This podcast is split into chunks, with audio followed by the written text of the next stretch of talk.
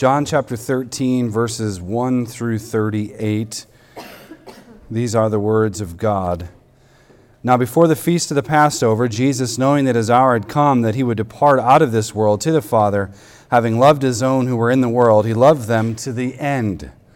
During supper, the devil, having already put into the heart of Judas Iscariot, the son of Simon, to betray him, Jesus, knowing that the Father had given all things into his hands and that he had come forth from God and was going back to God, got up from supper and laid aside his garments, and taking a towel, he girded himself. Then he poured water into the basin and began to wash the disciples' feet and to wipe them with the towel which, with which he was girded. So he came to Simon Peter. He said to him, Lord, do you wash my feet? Peter saying that. Jesus answered and said to him, What I do you do not realize now, but you will understand hereafter. Peter said to him, Never shall you wash my feet. Jesus answered him, If I do not wash you, you have no part with me. Simon Peter said to him, Lord, then wash not only my feet, but also my hands and my head.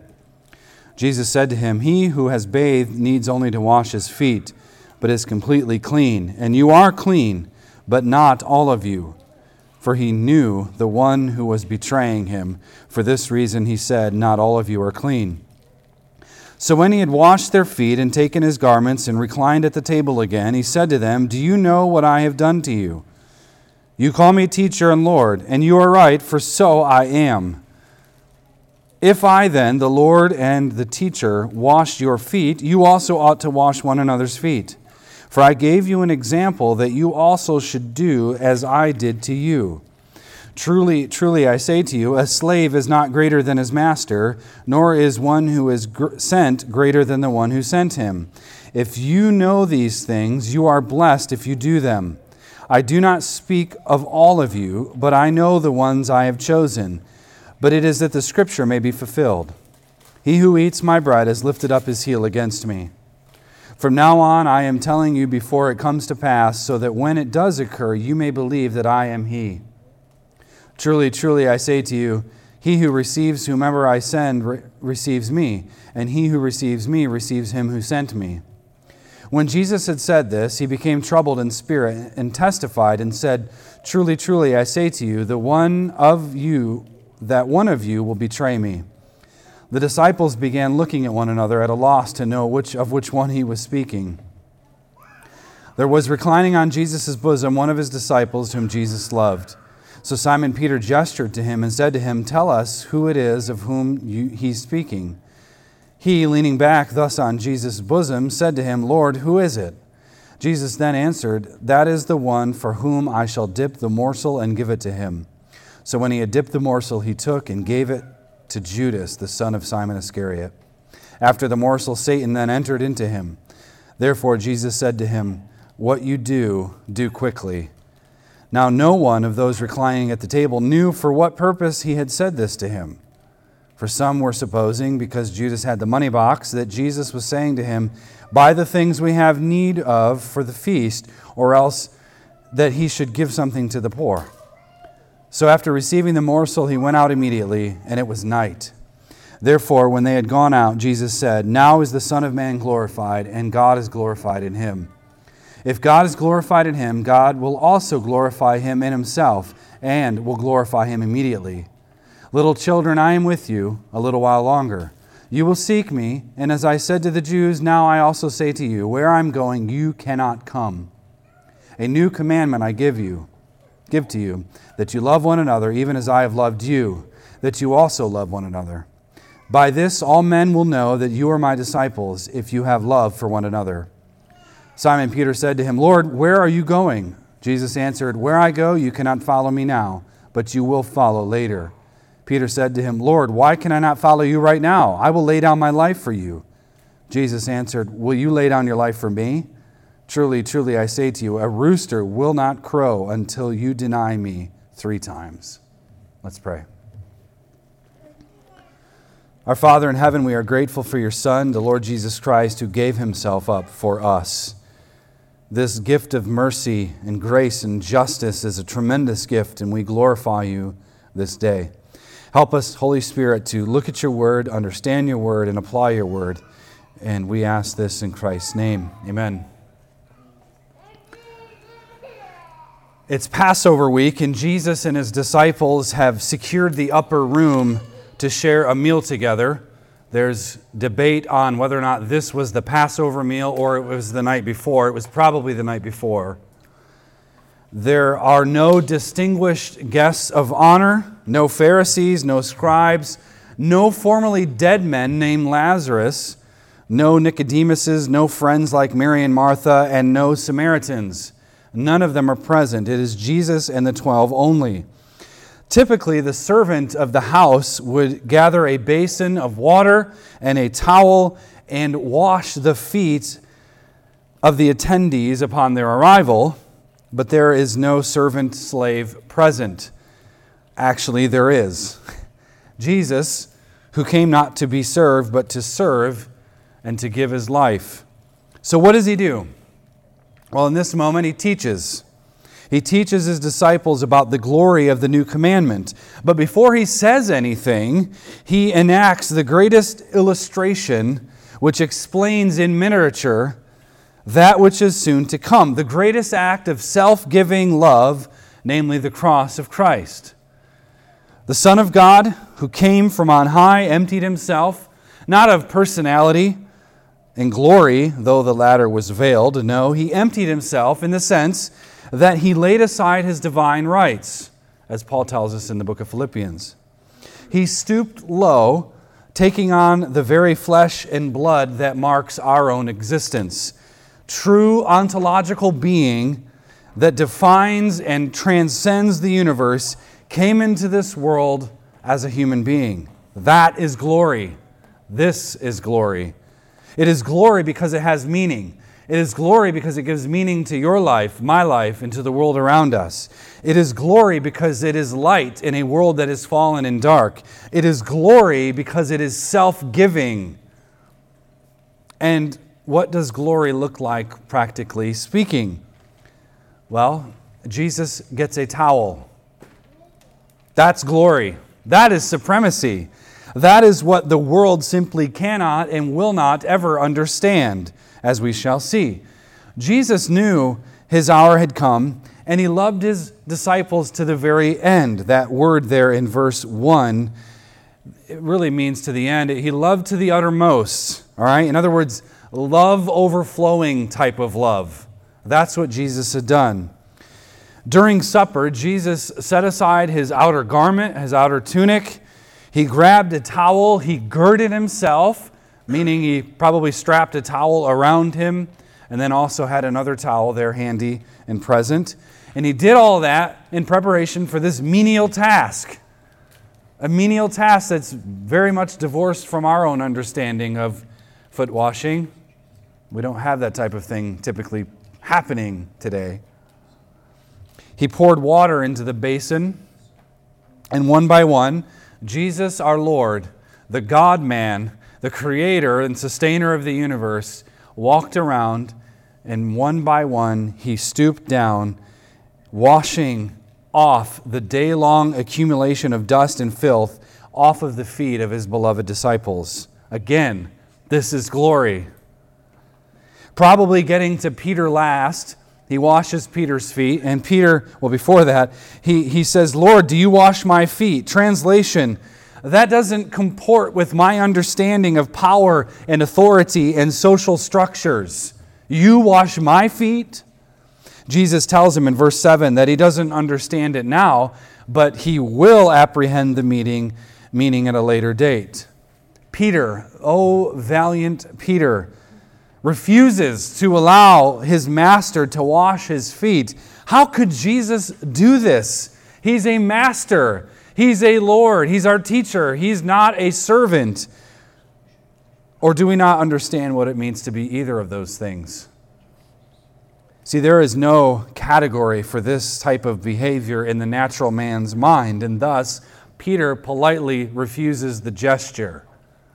He declines. And yet, Jesus tells him in response in verse 8 that if Peter doesn't allow this, Peter has no part with him. The words must have cut deep into Peter's heart. Peter loved Jesus. He was fickle, but he loved him. If you don't allow me to do this, Jesus says, you have no part in me. That must have cut him deep.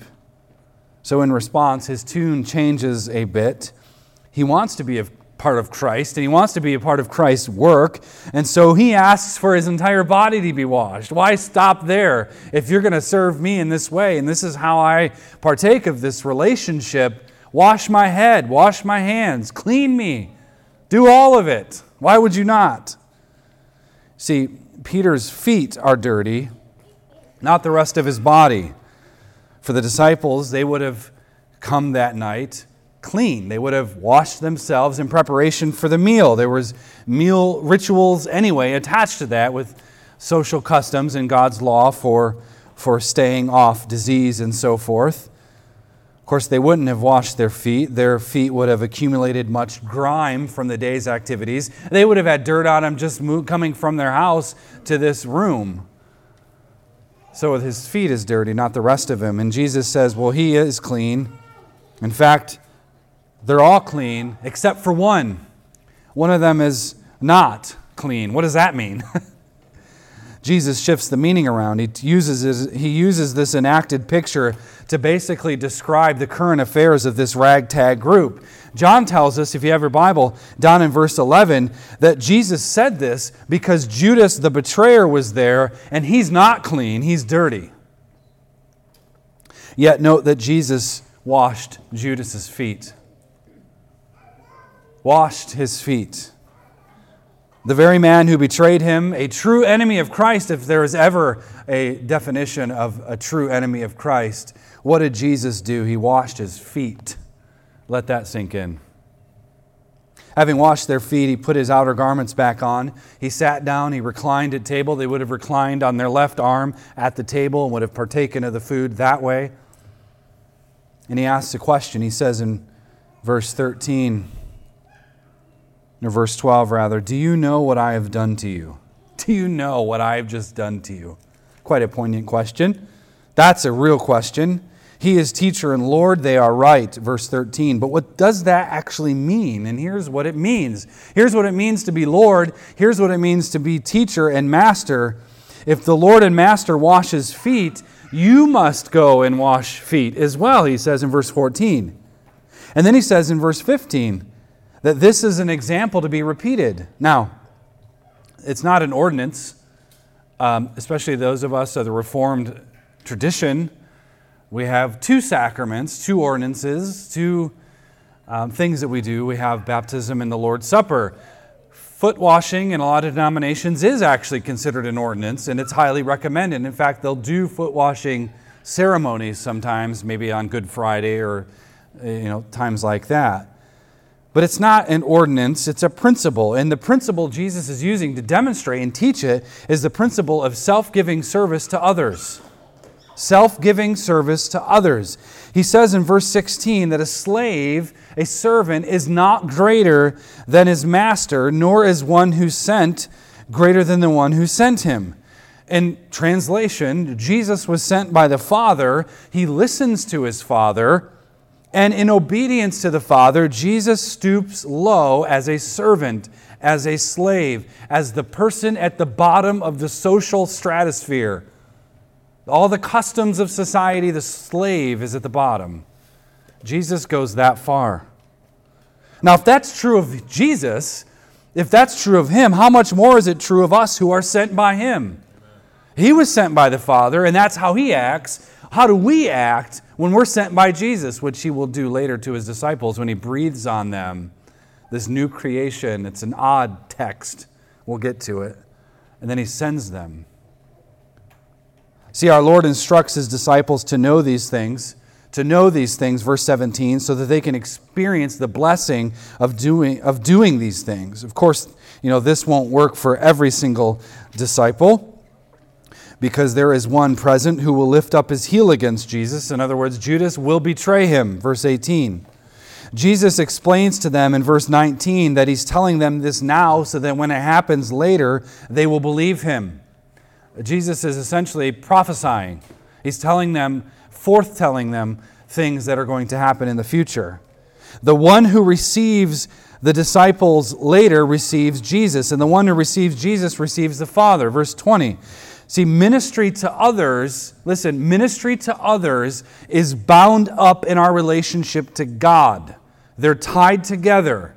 You can't separate them. There is no, I love God, but I don't love my neighbor. That theology doesn't work, and we'll come back to that.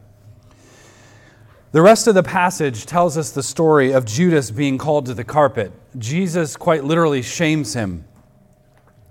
Jesus is troubled, and he explains to the group tells them that one of them will betray him. One of them is present, and he is a mole. The disciples aren't sure what Jesus is talking about, let alone who he's talking about either. Peter and John, if you can imagine them staring, John was right next to Jesus. He was the one laying on him, the one who, who Jesus loved. That's his humble way of describing himself. Peter is probably sitting across the table. Peter and John lock up and they're like, What in the world is going on? What are they talking about here? And Peter asks, Well, who is it? He, he says to John, who, who is he talking about? And then John, of course, asks the question, same question. And then Jesus said, It's the one to whom he gives the morsel. So Jesus takes a piece of bread and he dips it in what would have been probably a fruity sauce type thing, and he hands it to Judas. And then he says to him in verse 27 What you do, do quickly. Talk about an awkward meal. Worse than some Thanksgivings, probably.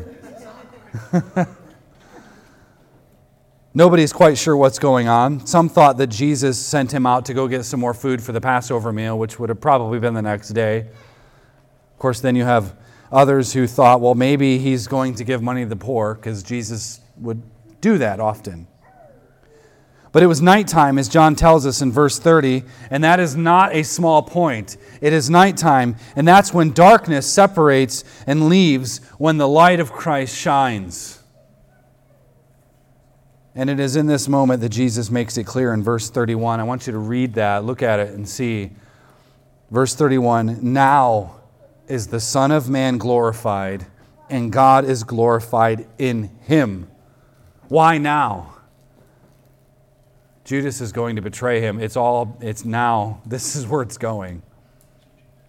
See, this is where glory is yet again revealed. The glory sharing of the Son and the Father is about to be revealed in the events that follow the betrayal of Christ, which will lead to the arrest of Christ, which will lead to a faulty kangaroo court trial of Christ, which will then result in his arrest and beating, and then that'll send him to the cross where nails will be driven in and blood will be poured out. All of that is glory.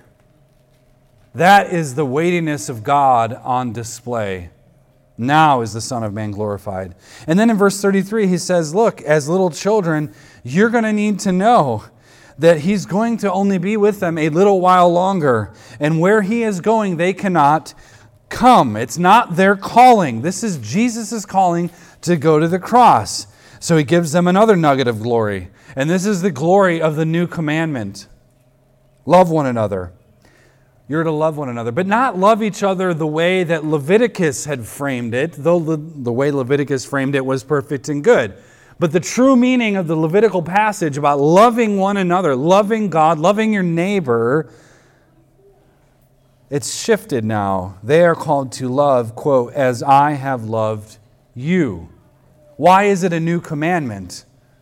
What's new because it's focused and centered on Jesus. That's the newness of it. He's giving us the supreme example of what that means to, to love, to give yourself. See, this is how men know who belongs to Jesus as his disciples their self sacrificial love after the order of Jesus, after the pattern of Jesus. Of course, Peter, you know, he's ready. Peter is, is a valiant man. He's ready to go. He's ready to go where he thinks Jesus is going. Peter probably thinks Jesus is going to go to fight, he's going to go to war. He's going to go and do battle against Rome. The insurrectionists are now here. We're going to, we're going to do this. We're going to do this Judas Maccabeus thing again. We're going to rebel and we're going to restore godliness in Israel. Probably that's what Peter's thinking, but Jesus is thinking of the cross. And he says in verse 36 that he can't follow him there, but he will later.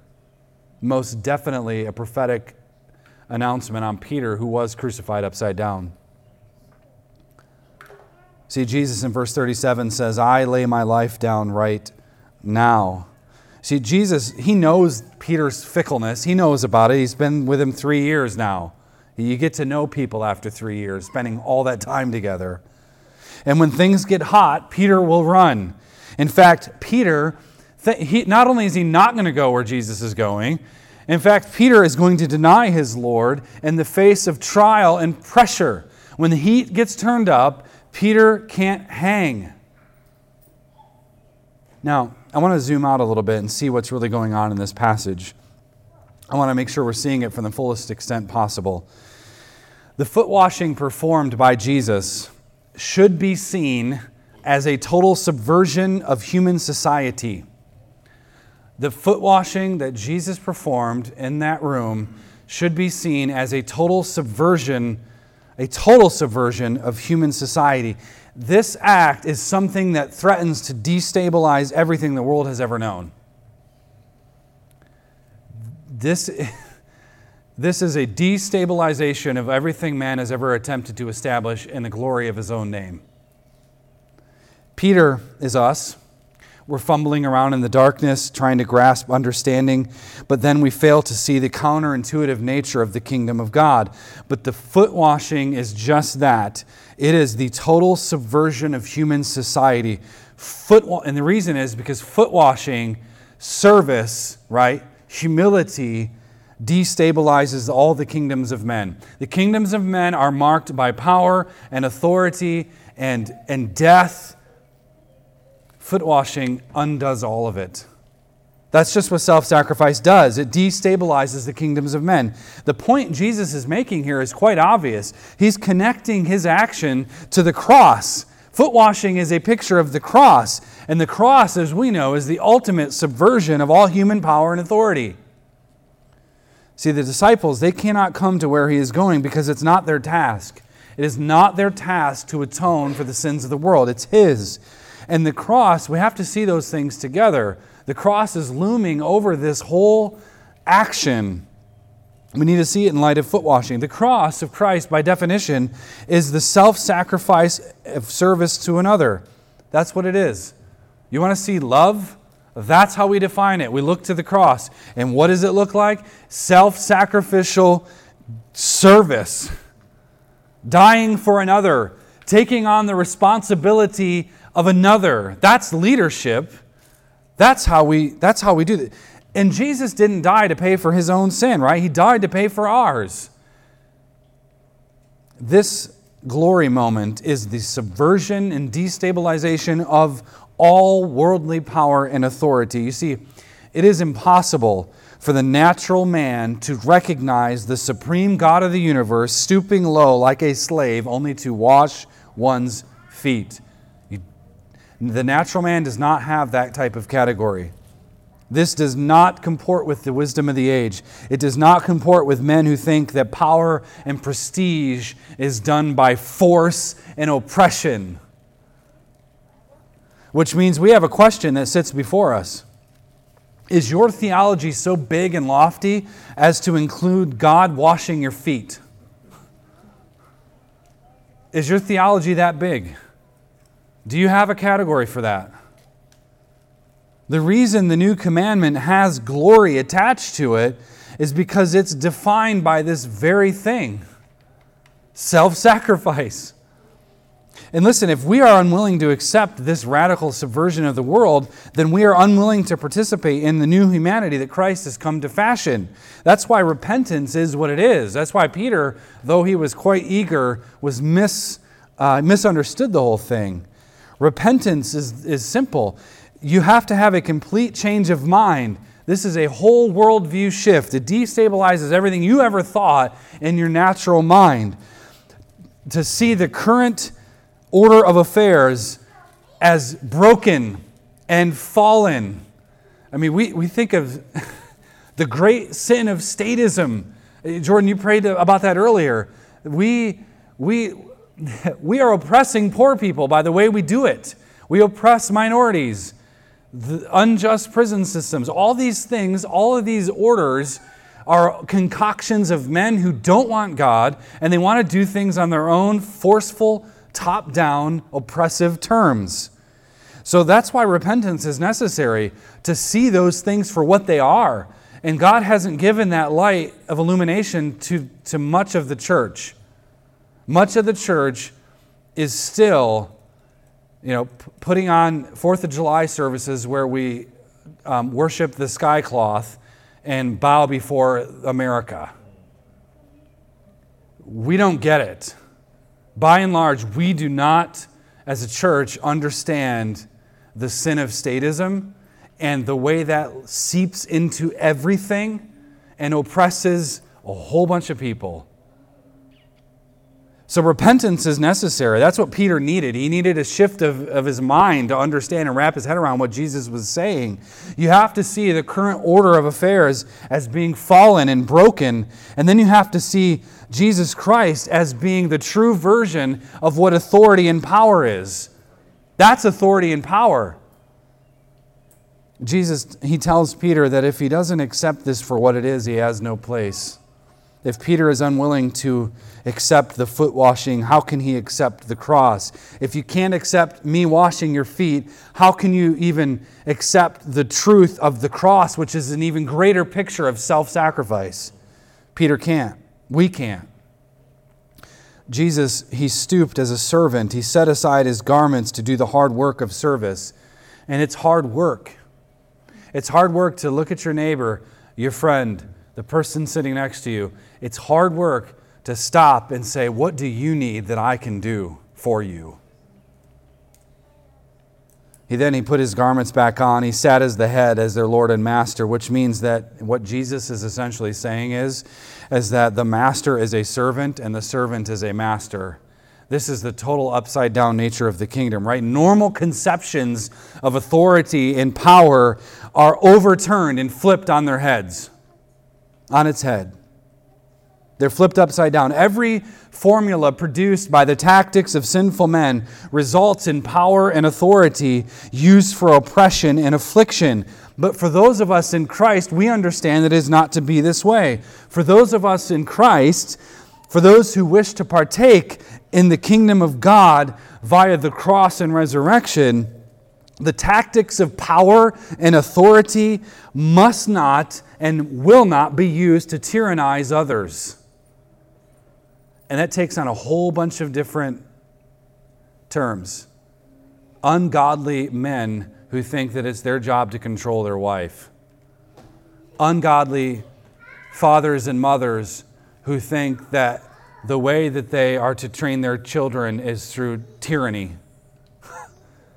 Ungodly magistrates who think that the way to control the masses is through power and authority. And that, again, that seeps into a whole bunch of different things. But that is not the way of Christ. It's not cross shaped power and authority if it is leveraged in such a way to oppress, to, to put down, and degrade other people. That is not the way of the foot washing. That's not the way of the cross. See, the way we demonstrate the way that you and I demonstrate our participation in the new order of which Christ is Lord is by discharging our responsibility of love and service towards others.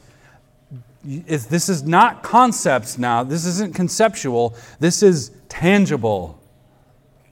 The way that we demonstrate our participation in Christ, in His kingdom, the way that the fruit of that is by discharging our responsibility of love and service towards others.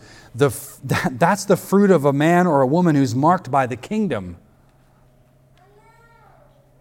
See, our neighbor, our neighbor, the person next to you here today, the person who, who you run into later, um, the person that you'll see tomorrow at work, our neighbor is the appointed recipient who has been authorized to receive everything that, is, that we owe to the Lord Jesus. Did you follow that?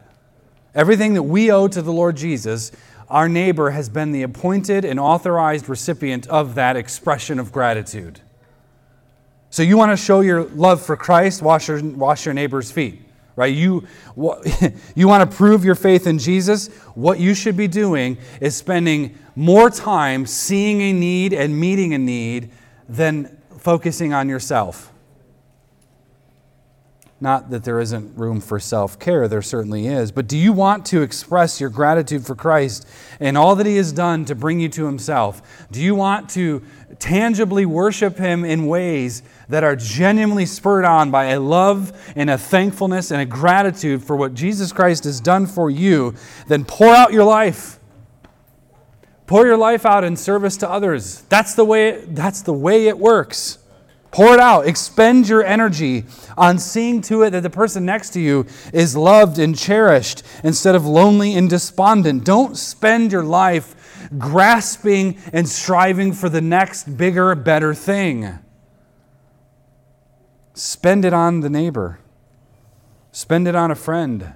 Spend it on a spouse. Spend it on a child. Spend it. Don't keep it. It's meant to be spent. See, when we are cleansed as participants in the kingdom, we are brought into the very same mission of Christ Himself. He was sent to serve, we are sent to serve. The church's loving witness and comprehensive action in the world is meant to be a reflection of Christ's loving witness and comprehensive action. This is not hard. Well, it is hard. Conceptually, it's not hard. See, we not only, we're not only called to think God's thoughts after Him, we must feel God's feelings. And we must rehearse God's actions. We are glory bearers. And that's the glory of the new commandment. But there's this tension involved.